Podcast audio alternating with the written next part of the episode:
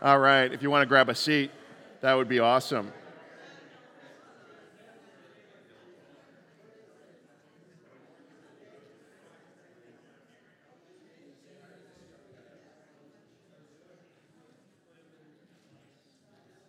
Good morning, everyone. Uh, I'm so glad you're here this morning. My name is Durwin, and uh, I want to just a shout out to uh, Saeed and Kirsten. We're so cheering you on. And uh, what Mel- Emily was referring to was, was the kind of testing. Remember when Jesus got baptized? Did anyone remember what happened exactly next? 40 days in the wilderness being tested. Uh, and so that's why we pray for anybody who's taking that step. It's not a reason not to take the step, but it's good to have your eyes open that actually the, this journey with Jesus involves some shaping and, and testing in our lives. But what great news, huh? Good to see their stories. Uh, in other news, I want to take a couple minutes or moments to recognize a couple families who are actually moving away. So sad. Uh, Sylvia uh, Gagnon and Luke McKnight are moving closer to family in Winnipeg. And uh, Sylvia came to church, came to Hillside maybe about 15 years, and she's been back and forth kind of in that time. Uh, and then she met Luke and kind of dragged him along. And they've been very, very connected, especially the last couple years in a life group. And uh, we've been thrilled to have them as part of our community. And we're going to be saying goodbye to them in our second service, I believe. And then Al and Marilyn Jansen. Many of you know Al and Marilyn. They actually are moving to Kelowna this Tuesday. Very sudden. God just kind of opened a, a series of doors for them. They, would had a lot of things going on uh, including a, uh, their, the owner of the home where they're renting, just sold out from under them just quite quickly.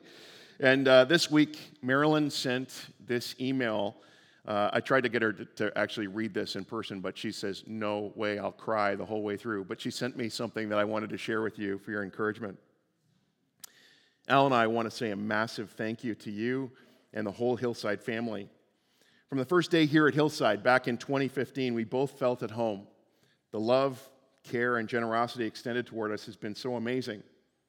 Uh, these have not been easy years. We've had some challenging times, and it's been the support and prayers of this community at Hillside that has helped us through.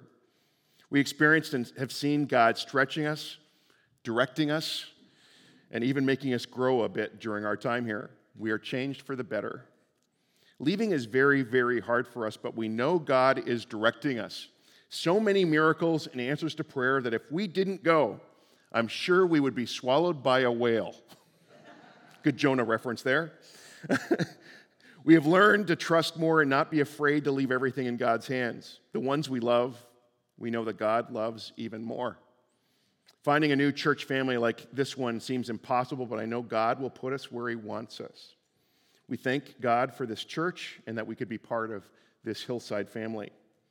We're excited to see why God is so clearly leading us to Kelowna. I'm not afraid now to say, What's next, God? I used to say, What else could happen? but now I can say with joyful anticipation, What's next, God? We're so thankful for each one who's prayed for us. Please keep praying. We can't go or do anything without first praying. So my biggest thanks is to God. What a privilege it's been that He's allowed, He'd allowed us to be part of His family. Please look for us if any of you come, for, come to Kelowna. Love from Al and Marilyn. I love it. Isn't that good? I love that, uh, that trajectory from saying, what else could happen to us to what's next, God? what an encouraging journey. So good. Both those families, uh, we want to be cheering you on, and we're going to be praying for them in the second service. Let's pray for them and pray t- together just even now. Oh God, we're grateful that you're here, and uh, we uh, lift up these two families as you're moving them on. God, you've often made Hillside kind of a hub church, like an airport where people come and, and they're here for a while, and then you, you take them to another part of the world. And we've seen that time and time again. And, and we, our desire is to actually send them more grounded, more rooted, more alive in their faith. And God, I thank you for you've done that in Sylvie and Luke and and Alan, Marilyn. And as you send them to these new, new places, we pray, would you settle them well and uh, give them all that they need? Continue to provide, continue to lead, uh, give them a new family to participate in in Christ. We bless them, Lord, in Jesus' name. And now, as we look to your word, with Pentecost, the day the Spirit was given in mind, we pray Come, Holy Spirit, to my mind. I receive your comfort. Come, Holy Spirit, to my heart. I receive your peace. Come, Holy Spirit, to my soul. I receive the Father's love for me. We honor you, Holy Spirit. Come. In Christ's name we pray. Amen. Uh, it's great to see what God is up to uh, in these families, but it's great to see what God is up to in you and in me and in this church, especially on this Pentecost Sunday where we remember that. Sorry? My pages are really out of order. Stephen, can you bring me page two? Because page two is kind of like, you know, launch pad for this thing. I'm not good enough that I've memorized what I prepared. Yay, Stephen! That better actually be page two. It is page two. I, it, it just really shifted gears for me, like to the end of the sermon, and I'm like, well, that doesn't make any sense, you know? Come now for prayer.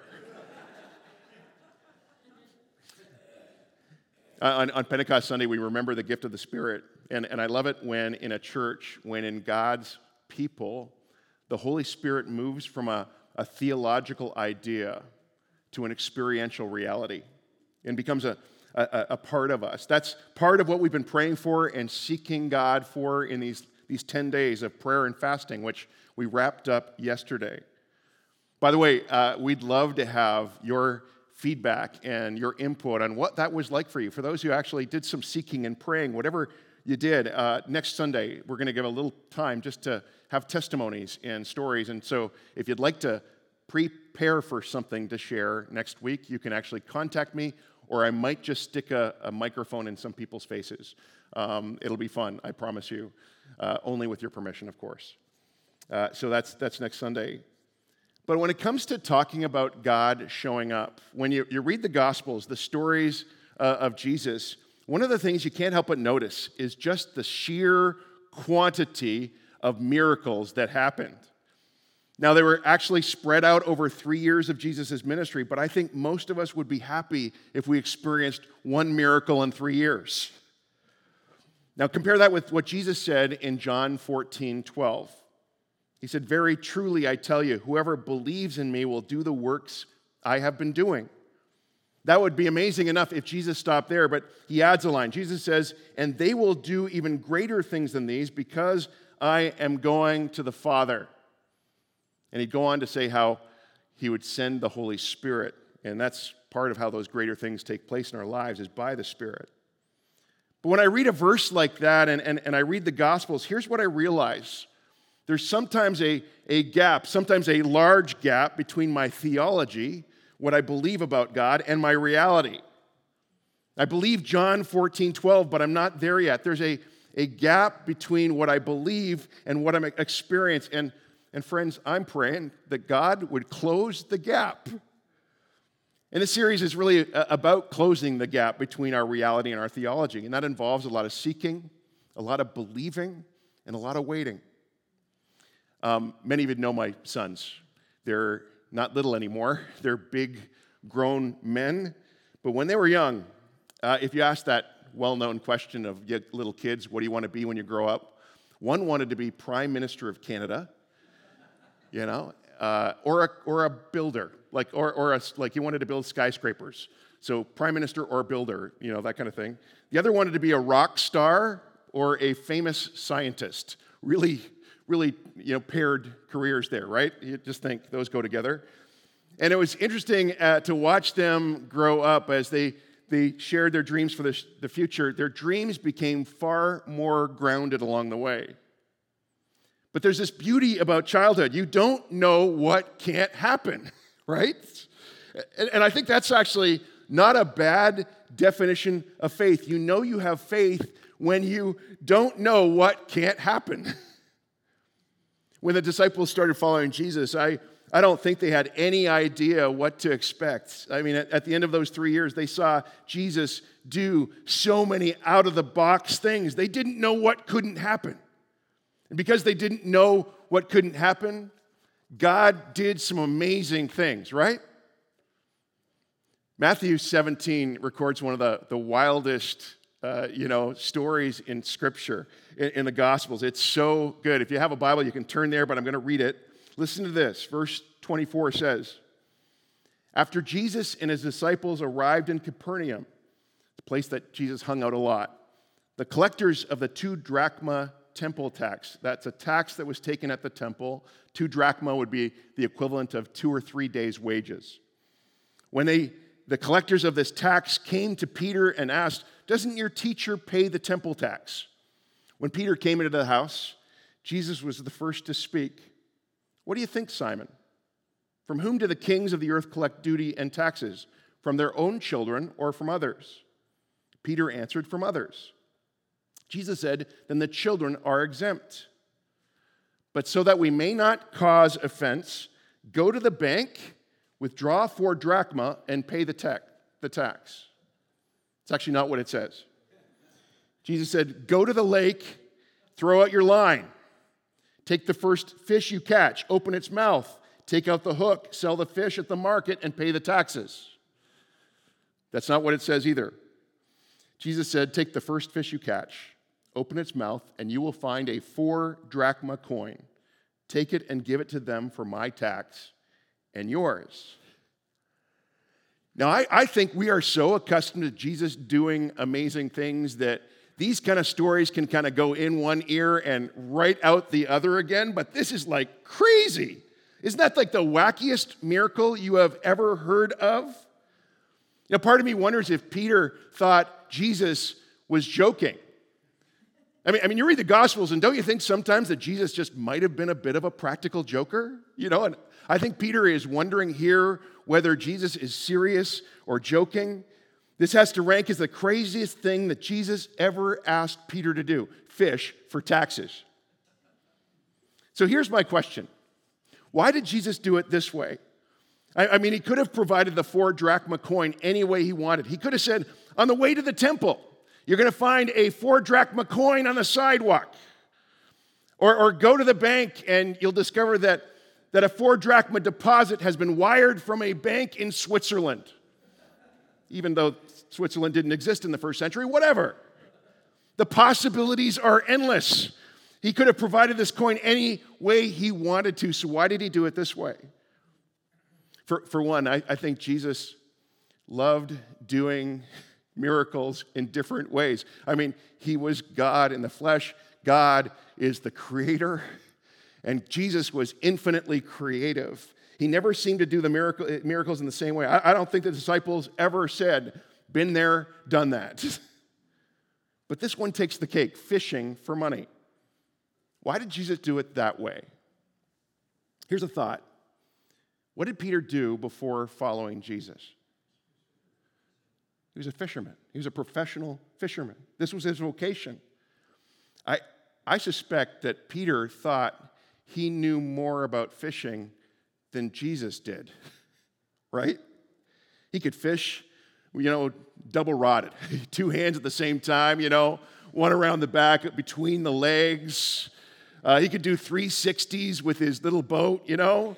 I mean, he, he knew the tricks of the trade. Uh, fishing was his area of greatest proficiency and self sufficiency. It was the thing that Peter knew best. And I think Jesus wanted to do a miracle in Peter's life where he least expected it. Let me explain. How many fish do you think Peter caught in his lifetime? Let's do a little math. Um, in John 21, that we're told the disciples were out fishing all night, hadn't caught a thing, and Jesus says, Take your nets and throw them on the other side and they catch 153 fish. Let's say that 153 fish is a miraculous catch. So, what's an average catch? Maybe, I don't know, 25 fish a day could be what you might call an average catch for a fisherman. And let's say Peter fished 300 days a year, and let's say that Peter was maybe the same age as Jesus, so 33 years old.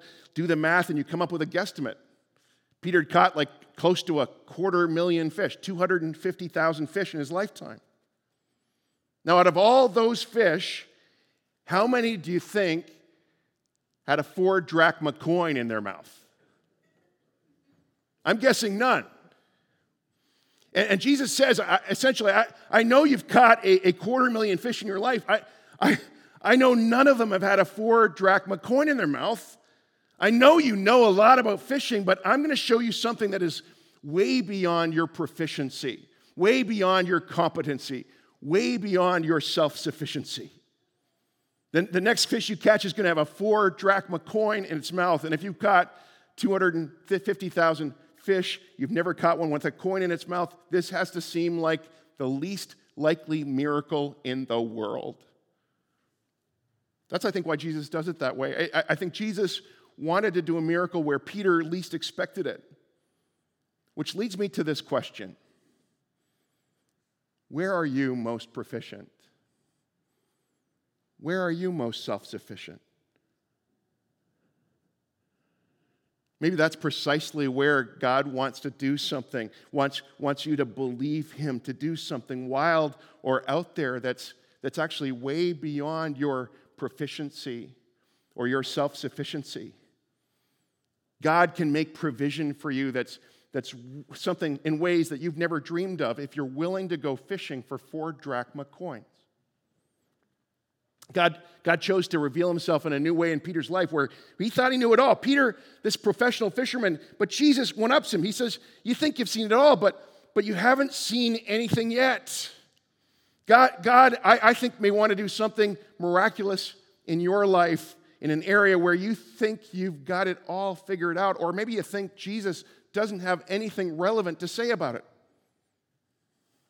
So Jesus tells Peter to go fishing for a four drachma coin. This may rank as one of the craziest set of instructions in the Bible. It ranks right up there with God telling Gideon to attack with a, a, a, a jar and a trumpet, you know? Or inviting the, the Israelites to leave the battering ram at home and just walk around the city of Jericho. Or to Noah, build an ark in the midst of a drought. What I love about Peter, and I think this is what we can really learn from him and his spirit, is his willingness to obey even when it doesn't make sense. It's this whole because you said so principle that's just so evident in his life. How about you? Has the Holy Spirit ever prompted you to do something that seemed kind of crazy? I, I, wonder if all of us will look back on our lives someday and realize that it's our willingness to obey the, the maybe crazy promptings of God that, that make us or break us. You know, I think about how years ago, how God clearly led Angel and I to buy a house with no money.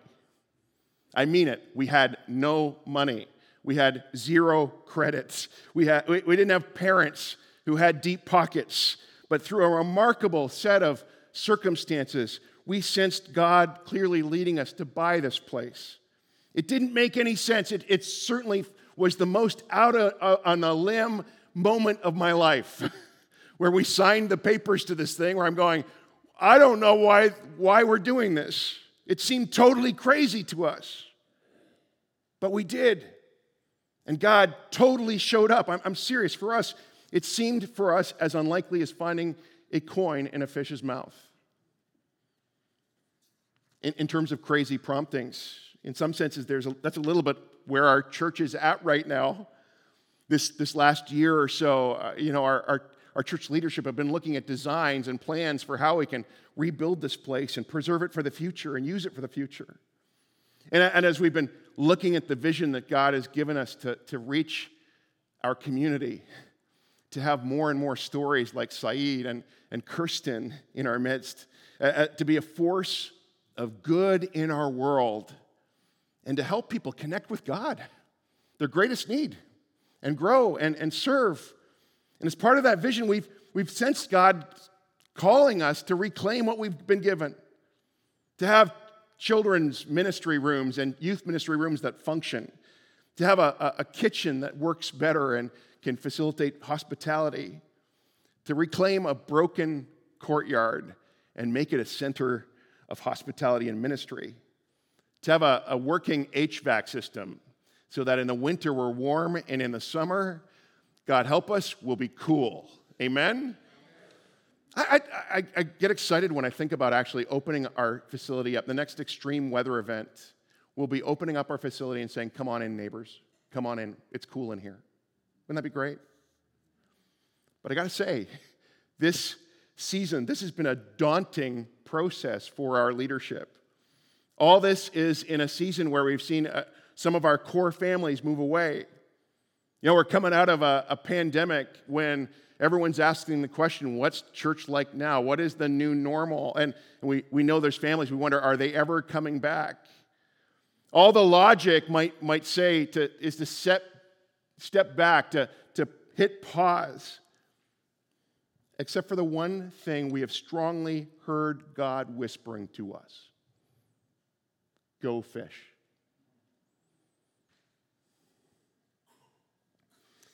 Years ago, one of our members had this strong sense he was to go on one of our mission trips to Kenya. I remember him telling me, he said, Durwin, this, this trip does not make any sense. Especially for me, it does not make any sense for me economically to go. I'm going to be off work for three weeks. I'm, I'm self employed, Durwin. I mean, this, this is a double whammy. I'm not going to be working for that time, and I also need to pay for the trip. But he felt God nudging him, and so he said yes, and he went. I got to tell you, when he came back, he couldn't wait to tell me of the stories of how God used him in Kenya. Just the, the kind of stuff that happened while he was there. And, and he also went on to say, God, in a crazy way, provided for me. This trip did not cost me a dime. I'm not out a dollar, right? And I saw in him uh, this audacious willingness, kind of a Peter spirit, to obey the nudgings and the promptings of the Holy Spirit even when he didn't know what would happen. You know, I, I, wonder, I, I have a Gmail account. Many of you have Gmail, you know, and uh, when you send an email and no one, they don't reply to you, you get this little line. Do you remember what it is after about four or five days? Do you remember what it says? Dismiss nudge. Dismiss nudge. And you can click it so that you don't have to think about it ever again. Like they're giving you a nudge. Uh, you know, do you want to reach out to this person again? And I wonder with our journey with God whether some of us have become kind of practiced at that. God's whispering, God's leading, He's nudging, and we're clicking dismiss nudge, dismiss nudge, dismiss nudge. Anyone guilty like me? Anyone? Bueller? I don't know a lot of things, but I know this if you are willing to obey the promptings of the Holy Spirit, then God will use you in bigger ways. It's about being faithful in the small things, it's about obeying the still small voice of the Spirit. Let me, let me say this. I, I don't want to be misunderstood. From, from the scripture, from the examples I've shared, it might seem like I'm advocating some kind of name whatever you want kind of thing, kind of faith. God supplying houses and riches, just prosperity our way. Now, don't get me wrong, God does provide for his people. This is an example. This miracle is an example of miraculous provision. God does provide. But let me remind you of a passage where, where Jesus gave a crazy prompting, prompting to a rich young man, the rich young ruler we know him as, to go home and sell all you have and give it to the poor. That was God's prompting, too. Jesus himself heard the prompting of the Spirit that led him to say in the garden, If it be your will, take this cup from me. But Jesus followed that crazy prompting that led him to the cross to die on our behalf. This series of seeking God to show up in our lives is not about our glory. It's not about some materialistic gain or getting ahead or getting what we want. It's about seeing God's power and kingdom and glory and having it show up in our world. And God willing, in our lives and in our church. This miracle in, in, in, Matthew 17 was totally unprecedented. I shared this last week, but let me say it again. You can't plan Pentecost. You can't plan the outpouring of God's Spirit. Everything that happened that day 2,000 years ago was unplanned and unprecedented. And I, am praying for God to do something unprecedented in my life and in yours. Are you open? Let me ask you again are you open to God doing something unprecedented in you? I have a confession though. I seem to have this kind of default setting that is so hard to change. I'm always telling God what to do and how to do it. Anyone? Right? But this series is, is about seeking God and, and seeking His will. It's about praying, learning how to pray. It's about adding scripture to our lives. It's about letting God reveal to us what we ought to pray and believe Him for. And there's a pretty good distinction, I think, between man made goals and, and God inspired promises. If you kind of can plot it out, if you know how and, and, and, and eh, just the, the, the, the whys, the whats, the hows of how it's going to happen, it's probably man made. But if there's a big piece of it that doesn't make sense or actually requires that you, you trust God, it's probably God inspired. Let me share a conviction. I think God is most glorified when he does things that are humanly impossible. D.L. Moody said this Attempt something so great for God that it's doomed for failure unless God be in it. I'm not, again, talking about seeking God for selfish purposes. It's not, it's not seeking God and allow, it's about seeking God and allowing God to glorify himself by doing miracles in our lives. Where do we start? We start by seeking, we start by listening, by paying attention to, to how God is moving. I think these last 10 days, it's not that we're calling us to have a 365 day prayer and fasting. But in some senses, we need to get in the rhythm of seeking God regularly, of, of putting Him first, and asking the question what is He doing in our lives? What is He stirring? And, and next week, we're going to look at how it actually involves waiting. But this week, as, as I've been seeking, I've been more intentional about identifying some of the things that I'm beginning to believe God for. And, I think this can be a helpful part of our prayer. This is not all of prayer, but it can be a helpful part of prayer to name what you'd like to see God do in your life. Where would you like to see Him move? What would you like to see Him change?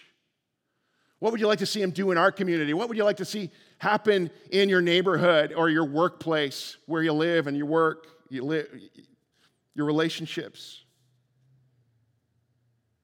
What would you like to do or see God do in that area of your life where you are most proficient and self sufficient.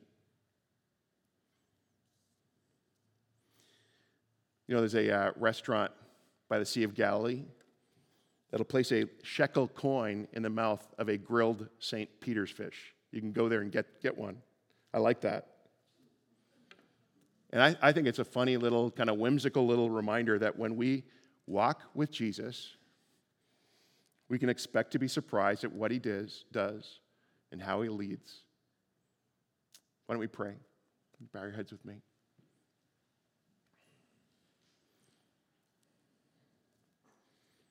Oh God, we know that you are no genie in a bottle. That's not certainly your idea of prayer that we would come to you and rub our lamp and, and get what we want. God, you, you, you invite us into a relationship, a living relationship. And, and actually, you, you care about our hearts and, and you, you shape our desires. And uh, we want to say this morning, we want to know what it is you want us to hope for and believe you for and seek you for. Scripture after scripture throughout the whole Bible tells us that when we seek you, we'll find you. So I pray, would you honor our seeking. I, I pray for every person here that as they've looked to you, even this last week, that they would meet you.